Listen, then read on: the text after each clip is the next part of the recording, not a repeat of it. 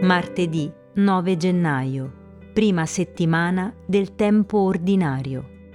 Dal Vangelo secondo Marco. Giunsero a Cafarnao e subito Gesù, entrato di sabato nella sinagoga, insegnava ed erano stupiti del suo insegnamento. Egli infatti insegnava loro come uno che ha autorità e non come gli scribi ed ecco, nella loro sinagoga vi era un uomo posseduto da uno spirito impuro e cominciò a gridare dicendo Che vuoi da noi, Gesù Nazareno? Sei venuto a rovinarci?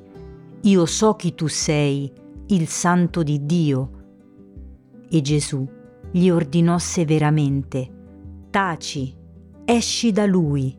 E lo spirito impuro, straziandolo e gridando forte, uscì da lui. Tutti furono presi da timore, tanto che si chiedevano a vicenda che è mai questo? Un insegnamento nuovo dato con autorità, comanda persino agli spiriti impuri e gli obbediscono. La sua fama si diffuse subito dovunque, in tutta la regione della Galilea. Se ci facciamo caso, ci rendiamo conto che il male cammina di pari passo con noi. Si fa strada perfino in una sinagoga, luogo dove la gente si incontra in preghiera, anche durante l'insegnamento di Gesù. Come una luce che illumina il buio, infatti, la presenza di Gesù, supremo bene, fa emergere il male. Un male che pure riconosce l'autorità di Gesù. E il santo di Dio, proprio in virtù della sua appartenenza filiale al Padre, può liberare la persona indemoniata dal suo spirito impuro. Allora, per poter accogliere il Vangelo, abbiamo bisogno di purificarci e di strappare via il male che ci abita dentro. Non possiamo accontentarci di una fede relegata alla messa della domenica, bensì dobbiamo costantemente viverla e alimentarla. Non possiamo vivere come se Dio non avesse nulla a che fare con la nostra vita. È nella disattenzione, in quella distanza da Dio, che si insinua il male. Non possiamo fingere di essere privi di peccati.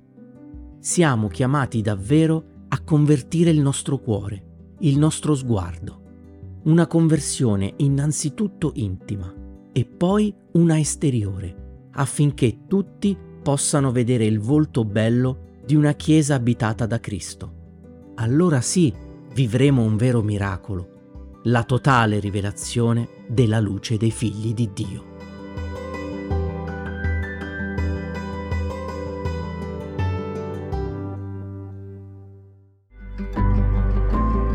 Alta Frequenza è un podcast dell'Azione Cattolica Italiana realizzato dai giovani per i giovani, per accompagnare quotidianamente la preghiera personale attraverso la meditazione della parola di Dio. Alta Frequenza è prodotto dalla Fondazione Apostolica Mactuositatem. La voce, la sigla, la supervisione del suono e della musica sono di Senape Production.